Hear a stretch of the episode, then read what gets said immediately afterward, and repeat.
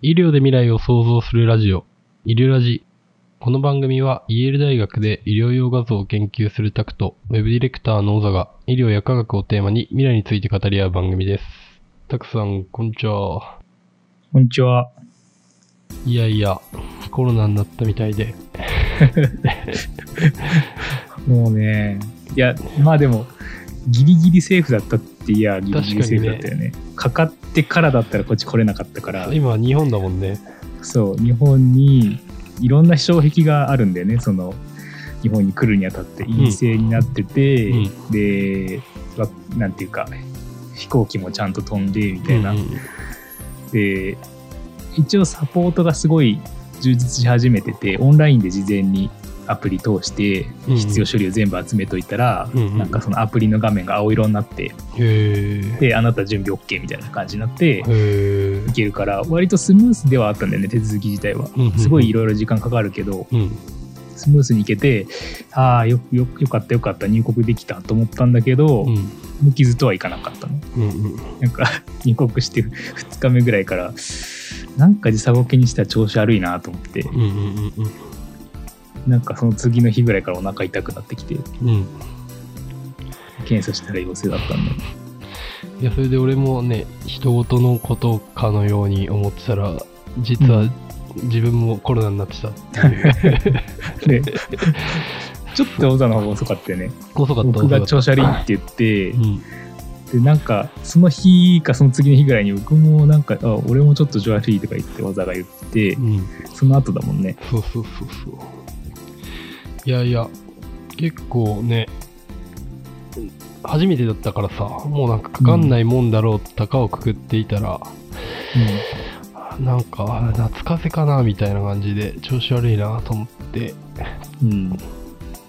たらまあ、まあ一応検査してみるかと思ったらね、こっちもコ結構もう、。周りの人もいろみんなかかってるいやみんなってかかってる感じで、。うんうんうん医療、なんか病院もすごいパンパンで大変みたいだし、うん。うん。そうね、今だから病院でもかかる人が多いから、結構うんセンシティブになってるというかね。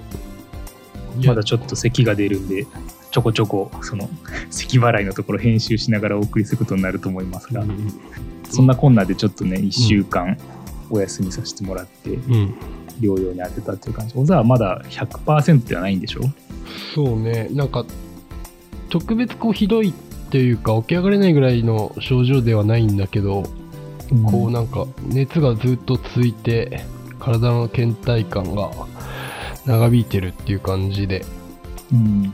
なかなかこう集中してなんか物物事に取り組めないというか。そうなんだね。なんかうん。倦怠感がすごいよね。うん。僕は本当になんか普段からそんな元気な方じゃないけど、うんなんか、ああ、もうダメだって言ってすぐ横になってた。うんそうそうそう本当全身の倦怠感脳からねなんかつま先まで全身の倦怠感があるって感じ、時間が経つにつれて症状もなんか変わってくるしねうん。最初の腸管、腸、大最初倦怠感か。最初倦怠感で、その次なんかすごいお腹痛くなって、うんうんで下痢とか別にしなかったんだけど、腹痛がすごいひどくて、なんか夜も、ね、痛みで起きたりして、でその後なんかね、今ちょっと咳が出てるんだよね。うんうんうんすごい喉が痛いっていう人もいるし、まああ喉は痛かった、確かに。うんお腹の次喉が痛くなった。いやでも体の中にウイルスがいるなっていうのを感じてますよ。うんまだ、まだ本調子じゃない感じで。うんまあ、そんな感じでちょっと今日の回をやっていこうと思うんですけど、うん。本題は、えっ、と、ちょっとアルツハイマー病のことについて話をしようと思ってて、うん。で、ニュースになってたんだよね。それのそれの前にちょっと雑談的にし、ここ数週間で調べたことっていうか、うん。なんか面白いなと思ったブロックチェーン関連の話を少し雑談的にしようと思うんだけど、うん。あのなんかねその NFT ってこう取りなんていうか交換し合ったりとかさうん売ったり買ったりするのが前提って感じがするじゃん。そうだね一つ。はなってこうその証明にはなってるけどでも自由に売り買いしていいですよみたいなうん感じになってて、うんで、それ、それって、そのある商品にはとってもいい仕組みだと思うんだけど、うん。なんかその、なんなん会に参加した証明書とか、うん。うん。個人情報とかって、それとはあんまり親和性が良くないよねっていう話が議論があるらしくて、なるほど。あの僕たちがやってるさ、ポープっていうのもさ、うん。その、一応その、理解してほしいものではなくって、そのポープを作ってる運営側がね、うん。うん。プラン、そういう、なんていうか、運営哲学としては、まあその会に出て、それを参参加した証明として記録で取っておくうん。ものみたいな、うんそういう、まあデザインだと思うんでね。うん。で、僕たちも、その会聞いてくれたら、聞いてくれた証明としてお配りしますっていうのをやってるって感じなんだけど。でも、なんかね、ちょっと調べてみると、ポープでも理解されちゃうっていう事実が実際にあるらしくて。やっぱりその、ポープによっては、それを持ってることで何かメリットがあったりするから、うん。その、モノポープ自体に価値が出てきたりしてるんだって。で、う売ったり買ったりとかっていうのが市場では起きてて、うん。なんかそれは元々のデザインとは違うよねっていう、そういう話みたいなんだよね。うん。で、それ、それもそうだし、あとはなんか個人情報を入力して、それをトークンとしてさ、発行してブロックチェーンジに書き込んだものってさ、うん。他人に売り買いしてほしくない。本人もまあしたいことはあんまり多くないとは思うんだけど、うん。でもするべきものじゃないって感じがするじゃん。うん。で、なんかそれを、なんこう、克服するじゃないけど、うん。こうちょっとシステムのルールをきつくして、うん。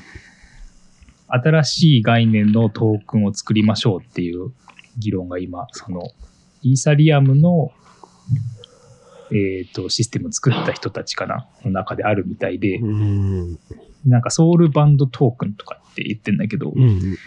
魂でね、ソウルの、こう、つながりのあるトークンみたいな名前になって、SBT とかって略してんだけど、うん。それ、それはその個人の、まあ、個人自体というか個人のウォレットうん。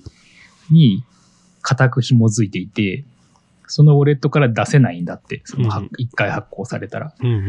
だからいろんなその参加証明とかをソウルバンドトークンで、そのウォレットに紐づけて、固く紐づけると、ずっとその人の履歴として残っていくみたいな。なるほどね。がざっくり言うとそんな、なんかこう、システムらしくて、うんうんそのウォレットなくしちゃったりとかハッキングされたりどうするんだみたいな議論もあるみたいで、なんかそれも周りの承認あ、これはあなたのウォレットですっていうと、周りのアクティビティ、コミュニケーションのあるウォレットたちと、なんかこう、相互の承認みたいな形にするみたいな、そういう絵も書いてあったんだけどさ。うん。で、そこに将来的なアプリケーションとして考えられうるもの、個人情報とか、あと医療情報とか書いてあったんだよね。うん。だから、あ、確かにそういうふうに理解できない情報っていうふうにすると、うんいろいろ、なんていうの、大事なものも書き込めるっていうか。そういう可能性もあるんだなと思って、電子カルテをさ、なんかブロックチェーンにってい結構言うのは簡単なんだけど、いろいろその今のシステムだとちょっと緩いというか、うん。なんかそんな感じがあるなと思って。うん。でも SBT、ソウルバンドトークンはそういう医療情報とも結構親和性が高いのかなと思って見てたんだよね。なるほどね。うん。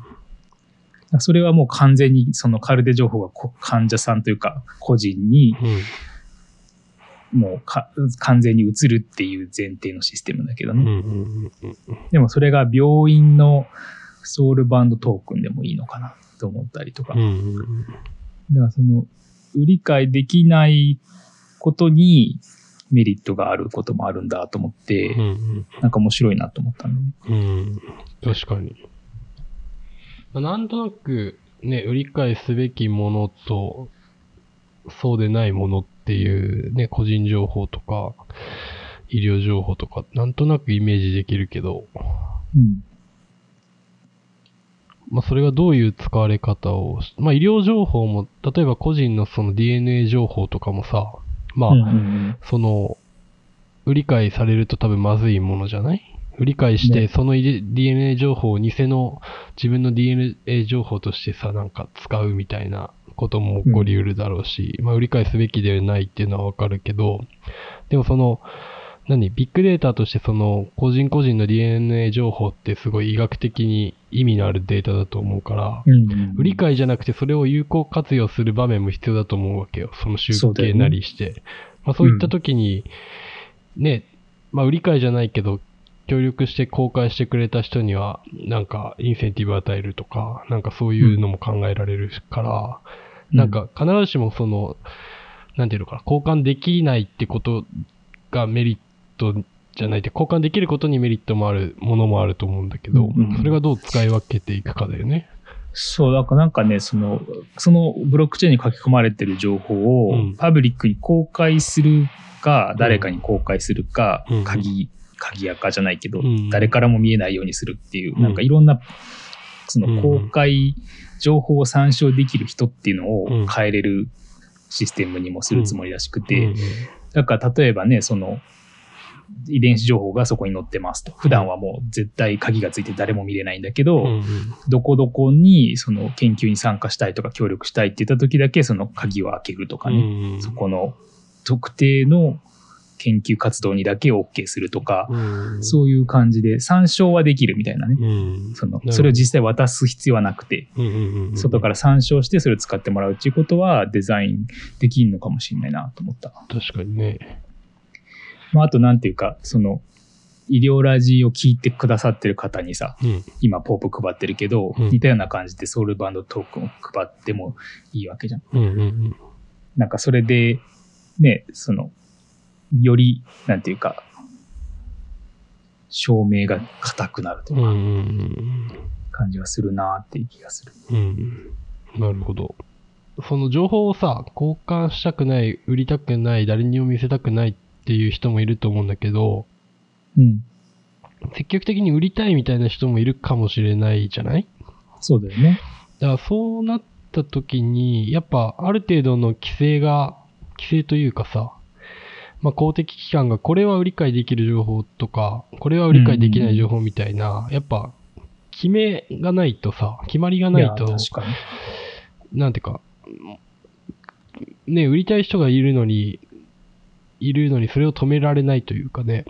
うんうんうんいや、そうなると法的規制とかが入ってくるのかもしれないよね、と思った、うん。いや、そうだよねう。ん。それって結構ね、法で守ってくれないと困る場面もきっとあるだろうね。その、よくわかんないけど、うんシェアしたらお金もらえるって言ったらさ、うん積極的にシェアしちゃうかもしれないけど、それがうん最終的にはシェアした人の不利益になるようなうん。状況っていうのも考えられるよね、きっと。そうね。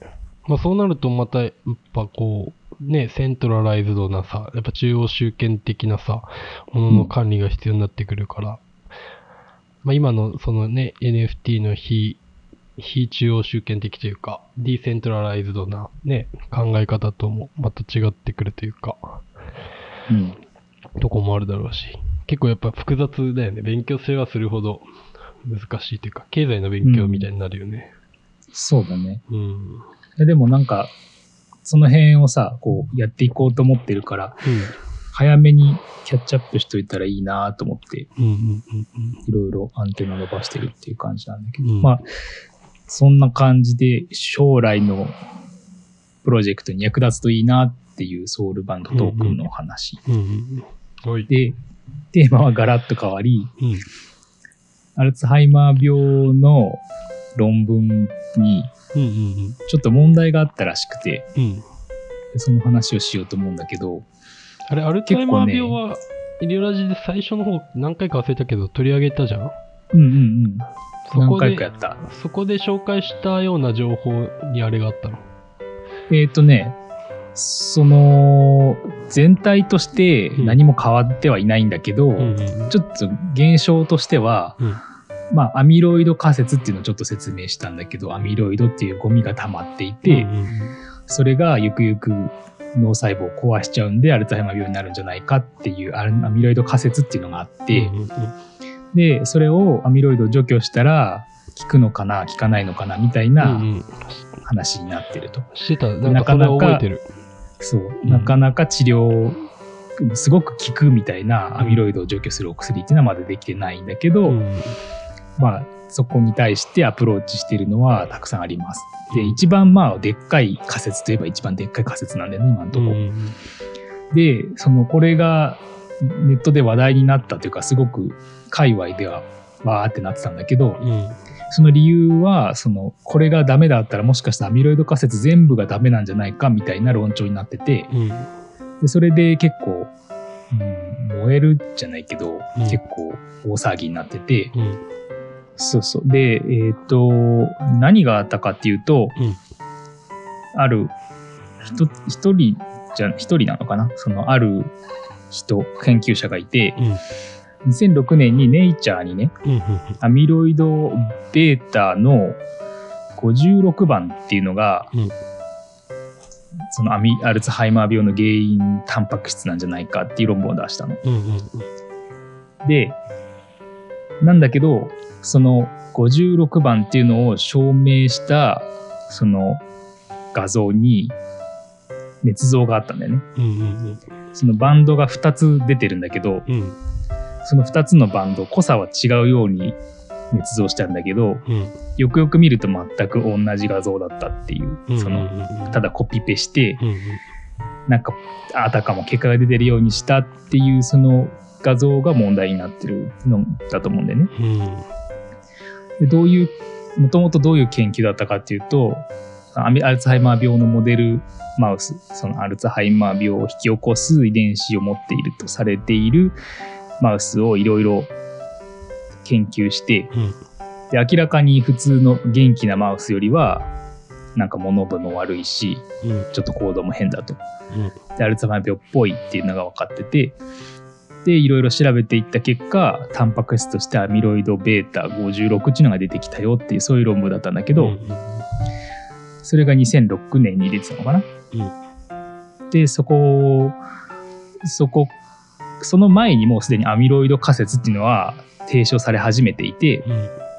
で、いくつか、そのアミロイド β って言ってもいくつかね、その大きさが違うものがあって、で、56だって言ったのが彼らなんでね。うん。で、その後もその人たちずっとおそのタンパク質について研究して研究費ももらったりとかしてるんだけど、うんここに来て2022年になってその画像が変だっていうことを言われて、うんで、まあ、見た感じ確かに捏造っぽいっていう感じはあるんだよね。で、ネットのそのある一部の反応はどうだったかっていうと、アミロイド β が原因タンパク質だって言った人の論文に捏造があったんだから、アミロイド仮説全部がダメだった。だからここ、ここ約、まあ、10年以上、25年以上、アミロイド仮説について、アメリカすアメ、世界中のね、政府がすごいお金を出してアミロイド仮説についてう、ん。なんかこうアタックしてきたけど、うん。なんかアメリカだと、合計すると400億円ぐらいもうんうん。支援があるらしくて、うんそのアミロイド仮説に対するね、うんうんアミロイド、アルツハイマー病の研究っていうのに対して400億ぐらいもお金が入ってるのに、それが全部ダメってなったら、すごい最悪じゃないかみたいな声があって、うん。ただ、その、冷静によくよく見ると、アミロイド β56 番って書いてあるね。うんで、それってあんまり有名じゃない大きさなんで、現在においては。うん。現在はアミロイド β の40番と42番っていうのは結構、あの、注目される長さで、うんなんかね、うんそのアミロイド、あの、元々のタンパク質があって、うん。それがどこで切れるかによって毒性があったり、正常に切れたら大丈夫で、ちょっと変な形で切れると毒性があってみたいな感じのタンパク質なんだよね。うんで、56っていうのは今すでにこうメインストリームから外れてるタンパク質なんで、なるほど。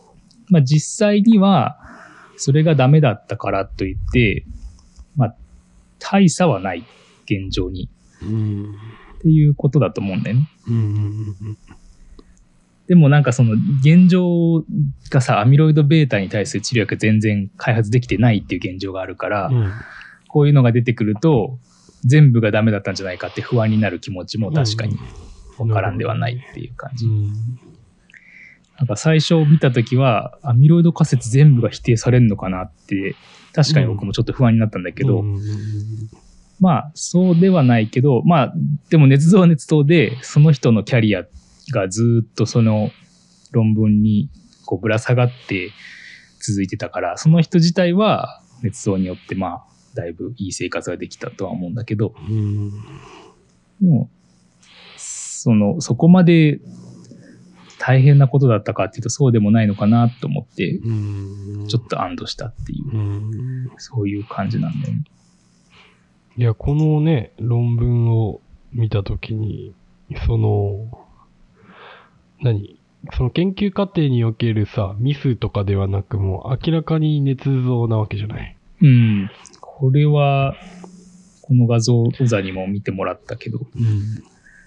まあ、捏造と言わざるを得ないよね、これはね。うんで、ね、ある程度時間が経てば、こう、バレそうなというかさ、うん。内容にもかかわらず、これ捏造してこう発表しちゃうっていう、まあ、心理というか、だからよっぽどなんていうかね、研究に執着してたのか、結果が欲しかったのかわかんないけど、うんうんうん。まあこういうことが、き何、平気で行われてるんだなっていうのは結構びっくりしたよね。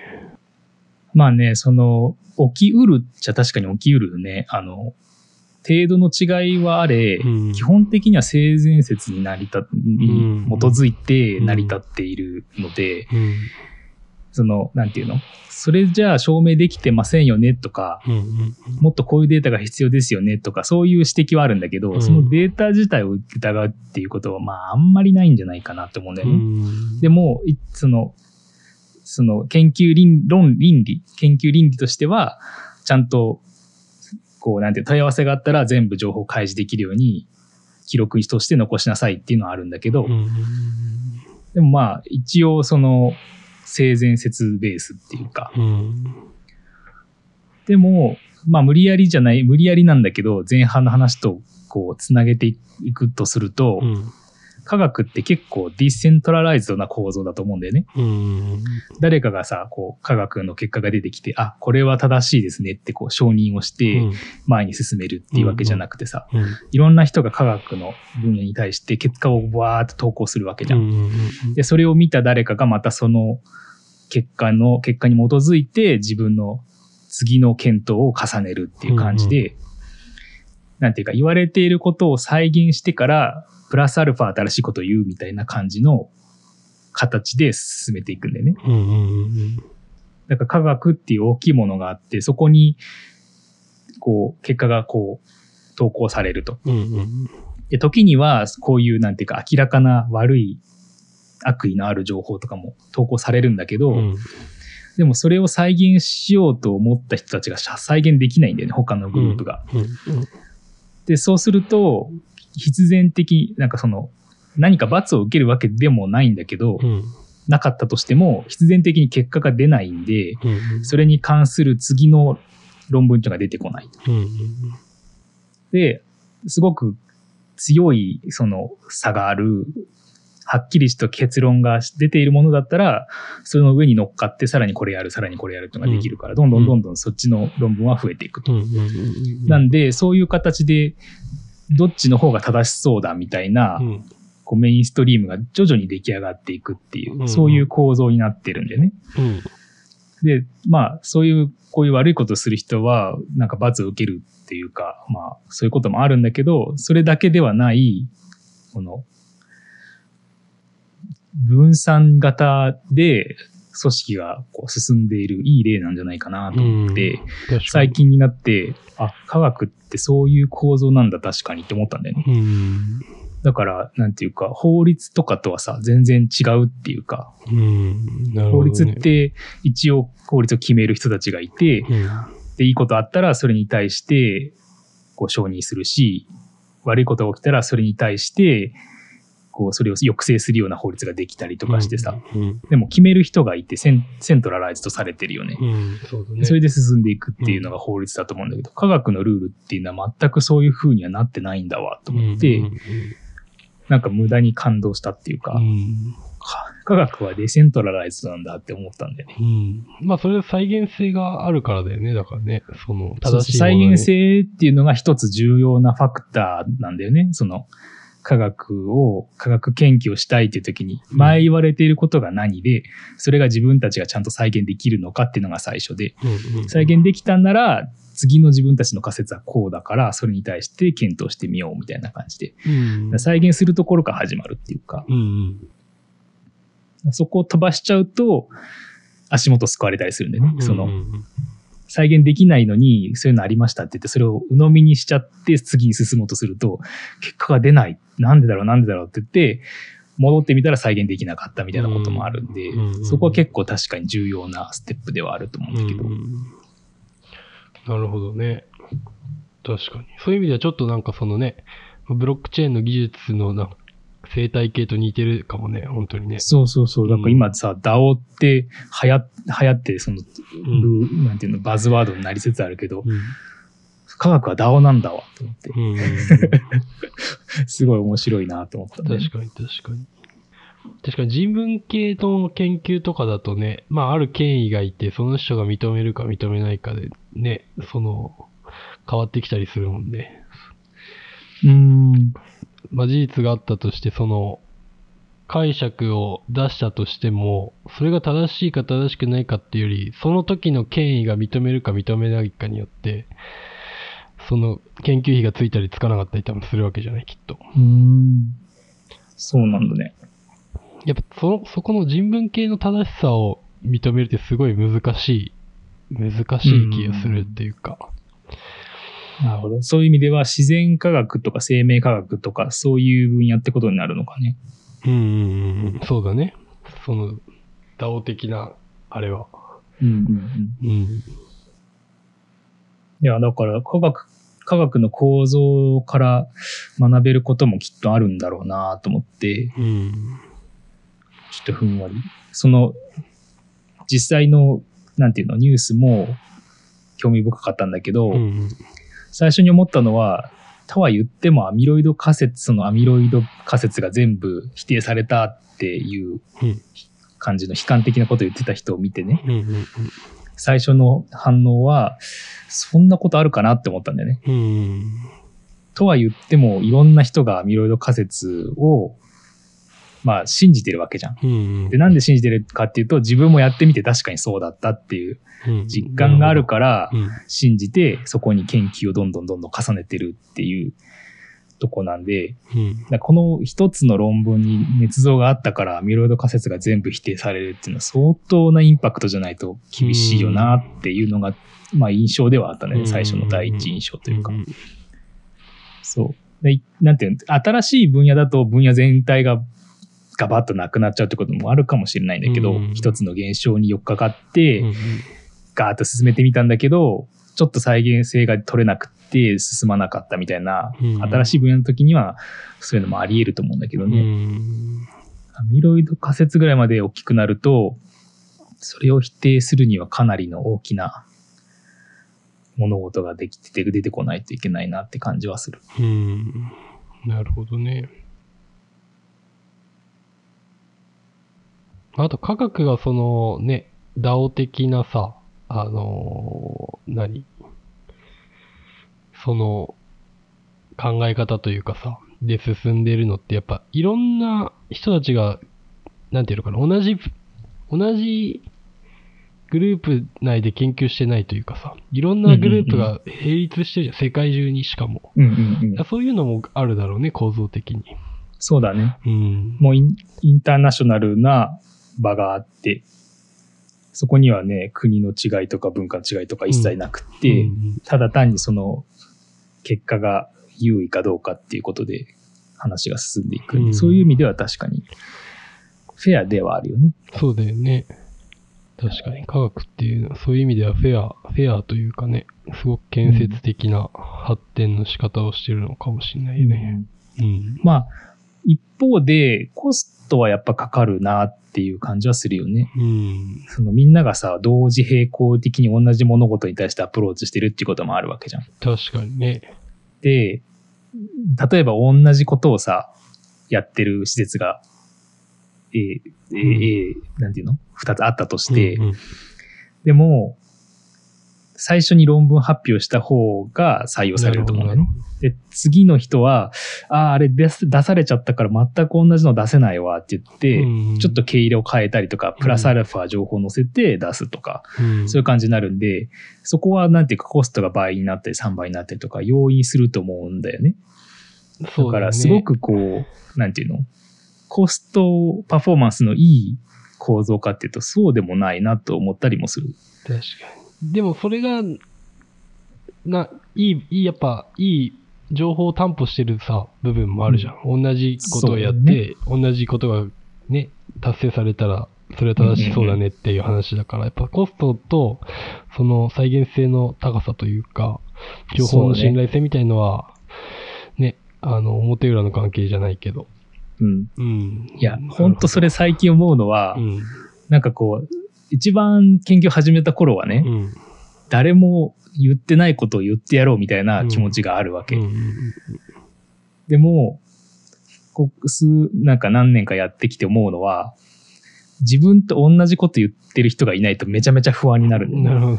なんかどっかで自分が計算間違ったりとかうん。してんじゃないかなって思ってすごい不安になるっていうのがあって。やっぱりその、小沢が今言ってたみたいに、こう、確からしさを担保するコストとして、いろんな人が同じとこにアプローチするっていうのはありなのかなと思って。いうんや、だから、その、いち早く出したいっていう気持ちもあるんだけど、うん一方で、同じような結果を他のとこが出してきたら、うん昔はすごい悔しかったけど、うん今は、あ、自分がやってる方向性きっと間違ってないっていうふうに思えて嬉しいっていうか、そうだよね、そうだよね。ちょっと安堵するっていうところあるんだよね。まあ人によるんだよね。いち早く出せみたいな、うん。ま、周り、周りにこう取られるなみたいなのはやっぱり一番強い感情でみんな持ってることだと思うんだけど、うんなんか僕はちょっと最近感情が変わったというか、うん。まあ出てもいいのかなって気が最近はする。そうね。まあだから、今だとその一番の人にしか、ある程度その、なんていうか、インセンティブが与えられないのかもしれないけども、まあ、2番目、3番目以降も、その情報を担保する役割として重要な役割を果たしているとか、まあもしくはそれね。プラスアルファの情報を与えられたらもっといいだろうし、なんか、そうなんだよね。一番以外のインセンティブが、なんかまあ、この組織的にというか、なんか与えられると、もっといいかもね。ね。いや、それは本当に思う。うん。それね、いや、ほん、ノーベル賞って昔さ、うん。大体一人だったと思うんだよね、受賞者がわかんない。ほあの、すごい勝手な印象で、めちゃくちゃ間違ってるかもしれないんだけど、うん。でも最近は、ある分野において貢献した3人ぐらいがさ、受賞するじゃん。ん。らそれはなんか誰が一番最初にそれを発表したかというだけではなくて、うん。誰がその勝手に貢献したかみたいなところも加味されてるなと思って、だから、そう、一番が唯一だったのが、うん。最近はちょっと変わってきてんのかなって思ったりもする。なるほど、そうなんだ。うんさ最初、一番が一番偉いみたいなとこは昔あったんだけど、うんそう、今、小沢が言ってたのを聞いて、うんでも確かに最近ちょっと認めている周りの貢献も認めつつあるのかなと、うんふと思ったね。いや、そうだよね。うん。そっちの方がまあ健全というかね、足の引っ張り合いとかもないだろうし、うん。健全な気がする。そうなんだよね。という感じで、意外と前半と後半の話を無理やりつなげたんじゃないかと思って、そこで話を今日は 終わろうと思います。はい。じゃあ今日はのポープ、今日のポープは？はい。あ、合言葉ははい。AB にしようかなと思って、ローマ字で AB ね。何かっていうと、アミロイド β のアミロイドベータ。が打てないから多分 AB にしようかなと思うんだけど、じゃあ AB で。楽でいいでしょ。はい。一応そのポープの申請の仕方もう一回説明する。何回かもう説明してるけど。はい。えーっと、えっ、と、2つのアプリをまず入手してもらう必要があると。はいで、1つは、えー、メタマスクというアプリと、うんもう1つがポープというアプリですね。うんで、メタマスクで個人のウォレット、アカウントを作るのかな？最初。うんで、作ってもらったら、そのポープとメタマスクのアカウントを連携してもらうっていう感じ。で、それができたら、今回のキーワード AAB、AB を、えー、Twitter のダイレクトメールで医療ラジのに、えー送ってもらえてくださいと。はい。